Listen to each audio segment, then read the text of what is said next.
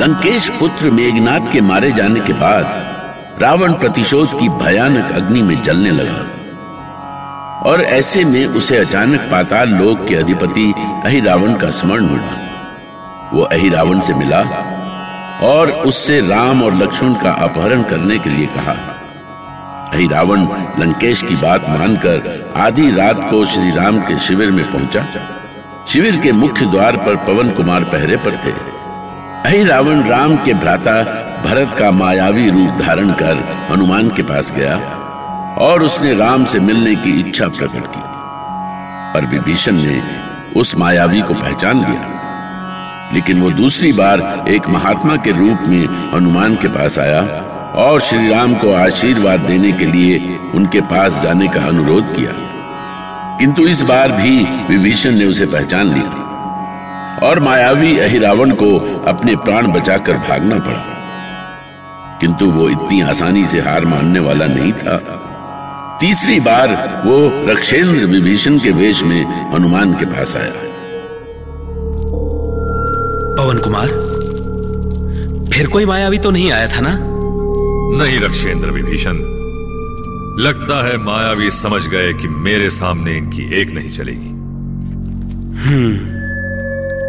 मुझे भी ऐसे ही लग रहा है। अब तो रात्रि का चौथा प्रहर हो गया है। मैं प्रभु श्री राम के दर्शन करके आता हूँ। ठीक है। आप दर्शन करके आ जाएँ, फिर मैं दर्शन करूँगा। अब मन को शांति मिली। कैसी विचित्र काल रात थी ये। पर प्रभु ने मुझे इस संकट से बचा लिया।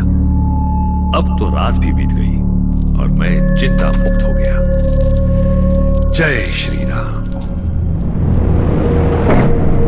नहीं पवन कुमार। अभी रात्रि शेष है। रक्षेंद्र विभीषण आप यहाँ? आप तो प्रभु श्री राम के दर्शन के लिए गए थे। ये क्या कह रहे हैं पवन कुमार? क्या हो गया है आपको?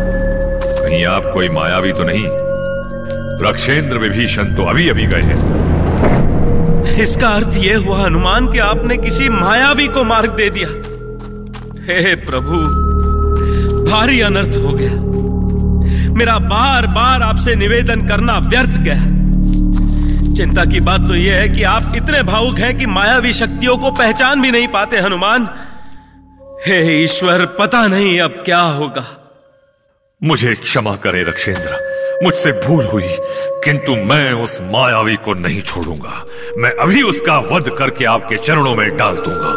जय श्री राम अनर्थ हो गया हनुमान। भारी अनर्थ हो गया। श्री राम और सुमित्रा नंदन लक्ष्मण का हरण हो गया है।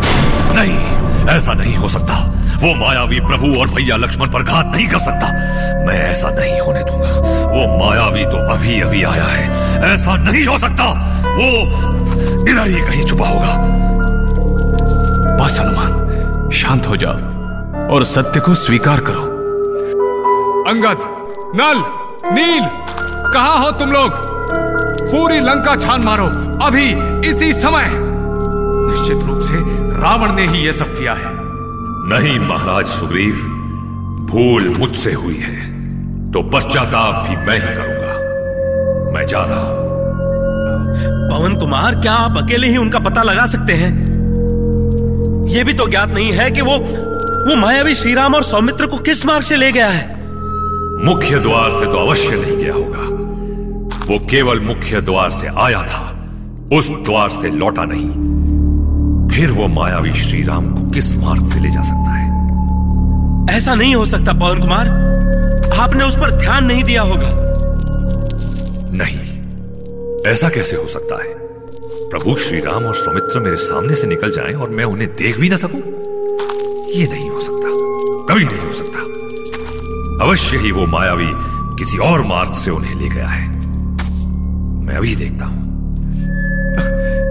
यही तो प्रभु श्री राम और सौमित्र सोए हुए थे हनुमान। ये देखिए देखिए महाराज सुग्रीव ये गुफा। अर्थात वो उन्हें इसी सुरंग से ले गया है। मैं देखता हूँ रक्षेंद्र कि ये गुफा कहाँ तक जाती है। पवन पुत्र हनुमान ने उस रहस्यमय गुफा में प्रवेश किया। गुफा बहुत लंबी थी। हनुमान उस गुफा में आगे बढ़ते गए। अचानक उन्हें बाहर से आता प्रकाश दिखाई पड़ा और वो आश्चर्य में पड़ गए। हे प्रभु ये तो पाताल लोक है। अब कहा जाऊँ? आसपास कुछ दिखाई भी नहीं पड़ता। यहाँ से वो मायावी प्रभु को कहाँ ले गया होगा? अब क्या करूँ? कहाँ जाऊँ? अरे, ये उत्तर दिशा में विशाल कंद्र? लगता है यहाँ कोई निवास करता है। अभी देखता हूँ। मगर कोई दिखाई भी तो नहीं देता। ठहरो! जय श्री राम चलो, कोई तो मिला। किंतु ये तो मेरी ओर आक्रमण की मुद्रा में आ रहा है। लगता है इसका अंत काल आ गया है। कौन हो तुम? और मेरा वेश धारण करके कहाँ चले जा रहे हो? भला मैं तुम्हारा वेश क्यों धारण करूँ? तुम हो कौन? मैं हनुमान पुत्र मकरध्वज हूँ। असत्य। घोर असत्य। मैं असत्य नहीं बोलता। तुम्हें मेरे सत्य पर आश्चर्य क्यों हो रहा है? पता नहीं तुम कौन हो परंतु इतना तो अटल सत्य है कि तुम जो कह रहे हो वो हो नहीं। मुझे झूठा सिद्ध करने का प्रयास मत करो वरना अनर्थ हो जाएगा। यही तो मैं कहना चाहता हूँ कि तुमने जो कहा वो अनर्थ का कारण बन सकता है। इसीलिए कि हनुमान का कोई पुत्र नहीं है और न ही कभी हो सकता है। मेरी पहचान पर प्रश्न मत खड़े करो। चीखने चिल्लाने से सत्य बदल नहीं सकता। सत्य सदा अटल होता है। तो क्या है तुम्हारा सत्य? हनुमान बाल ब्रह्मचारी है। फिर उसका पुत्र कहाँ से आया? दुष्ट मेरे अस्तित्व पर प्रश्न करता है। ध्यान रख गदा मेरे पास भी है। ओह तो ये बात है।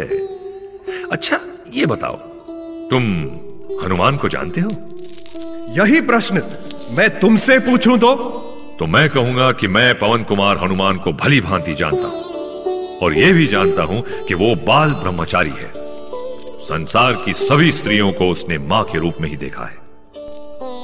कौन है आप? और आप मेरे पिता के संबंध में इतना कुछ कैसे जानते हैं? क्योंकि मैं स्वयं हनुमान हूँ। क्या? सच? मैं धन्य हुआ पिताश्री। मैं धन्य हुआ। आज आज बड़ा ही शुभ दिन है जो आपके दर्शन हुए। मैं वर्षों से जिस इच्छा के पूरे होने की आशा से लगाए हुआ था वो आज पूरी हुई। अरे तुम तो सच में अपने आप को मेरा पुत्र मान बैठे। भला ये कैसे संभव है? अपने जन्म का रहस्य मैं ही बताता हूँ पिताश्री। बात उस समय की है जब आप लंका दहन के बाद अपने शरीर की आग बुझाने के लिए विशाल समुद्र में कूद गए थे। तो उससे क्या हुआ? इसका तुम्हारे जन्म से क्या संबंध है? संबंध है पिताश्री। उस समय अग्नि के ताप से आपके शरीर पर पसीना आ गया था। पसीने की एक बूंद एक मछली के मुँह में चली गई। मेरे स्वामी अहिरावण के मछुआरों ने समुद्र से उस मछली को निकाला और मेरे स्वामी को भेंट किया। फिर क्या हुआ? जल्दी बताओ मेरे पास समय की बहुत कमी है। मेरे स्वामी की पाकशाला में मैं उस मछली की पेट से निकला। मेरा पालन पोषण पातालपुरी स्वामी अहिरावण ने किया और मैं उनकी सेवा में लग गया। ये उन्हीं का लोक है। आश्चर्य। घोर आश्चर्य। मुझे विश्वास नहीं हो रहा है कि तुम मेरे अंश से जन्मे हो। मैं तुमसे ढेर सारी बातें करूँगा किंतु अभी समय नहीं है। अभी तुम मुझे यह बताओ कि अयोध्या के कुमार श्री राम और उनके अनुज को यहाँ तो नहीं लाया गया है। अच्छा तो वही थे श्री राम और उनके अनुज। हाँ?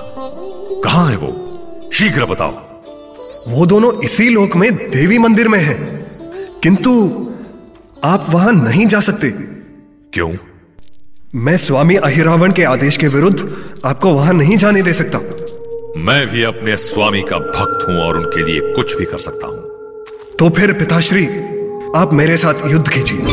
अपने प्रतिरूप और अपने पुत्र मकर ध्वज की बातें सुनकर हनुमान सन्न रह गए। किंतु उन्हें प्रसन्नता हुई कि उनका पुत्र इतना बड़ा स्वामी भक्त है। पर उन्होंने अपने पुत्र की चुनौती स्वीकार की। और दोनों ओर से गदाएँ तन गई। एक और बाप था तो दूसरी ओर बेटा। रामायण